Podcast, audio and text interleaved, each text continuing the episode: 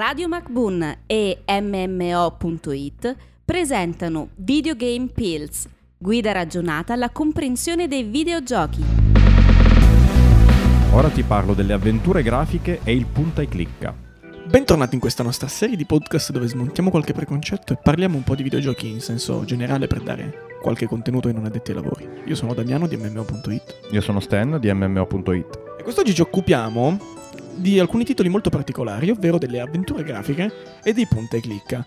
Diciamo delle- dei, dei videogiochi, alcuni forse non li considerano come tanto videogiochi, ma hanno fatto la storia dei videogiochi, soprattutto. Lucas Adventures, Monkey Esatto. Island o il grandissimo Grim Fandango o anche soltanto la serie di Deponia, penso a qualcosa di molto più, di molto più recente che ha sicuramente avuto anche di molto successo tra i videogiocatori. Però non voglio rubare nulla a quello che stai per dire, Stan. No, probabilmente uno dei primi generi propri di videogiochi su, su PC, tra l'altro che aveva proprio delle caratteristiche molto ben definite. Infatti, prima ancora di poter parlare di avventura grafica, o meglio, parlando anche di avventura grafica, c'è questa definizione del punta e clicca perché il gioco era su PC, ovviamente con mouse da- da- e tastiera, e avevamo il nostro personaggio visto in terza persona che si muoveva all'interno di ambienti renderizzati che spieghiamolo sono semplicemente dei fondali non interattivi, come immaginateli disegnati proprio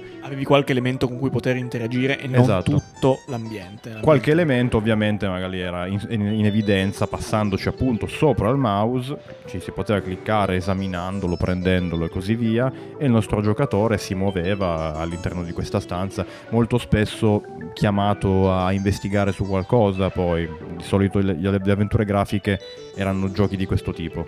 Chiamato a investigare, quindi davanti a sé c'era un'avventura misteriosa e non solo una serie di puzzle game.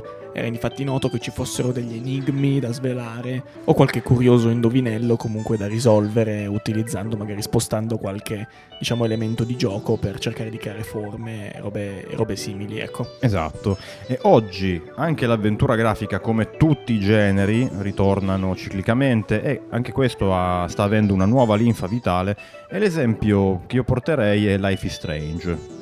Una, chiamiamola serie episodica, perché questa è la formula utilizzata da- dagli autori per, per, proporci questa storia, che appunto è proprio, poteva essere acquistata anche, mi pare, in singoli episodi, Sì. oppure con un, con un season pass, quindi un pass che ci permetteva di acquistare l'intero pacchetto, l'intera serie, e vedeva una narrazione anche qui molto cinematografica, sembrava... Si vedeva l'inquinamento, tra l'altro, delle serie televisive sul videogioco in questo Sì. caso, più che del cinema. Altri esempi sono per esempio The Walking Dead o la serie di, come- sempre di Telltale, mi pare The Wolf Among Us. Esatto, fatto anche- hanno fatto anche una serie su Game of Thrones, tra Game l'altro, Thrones. costruita sempre allo stesso modo. Perché Batman.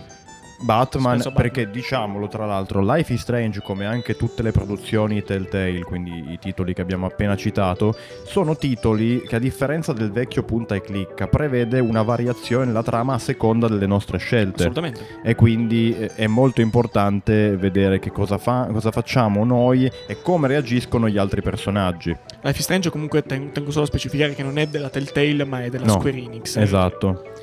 Ed è ricordato perché aveva una costruzione nella trama veramente speciale. Molto Molto- particolare, ogni volta che sceglievi qualcosa di diverso ti compariva la, la farfalla mi pare in alto a sinistra e Sì. cambiava la trama successiva, cambiava il- ciò che ci veniva poi proposto davanti agli occhi. E se vogliamo il fatto anche, come dicevi prima, che fosse costruito come una serie tv, agevolava la costruzione di continui climax a fine episodio. Questo che ovviamente elemento che attira poi l'attenzione dello spettatore e vuole vedere come va a finire l'avventura.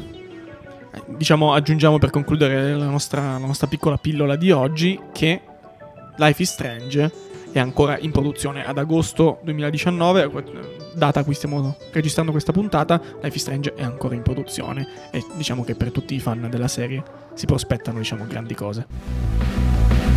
Testi e voci di Damiano D'Agostino e Stefano Beltramo. Produzione Pierpaolo Bonante per Radio MacBoon.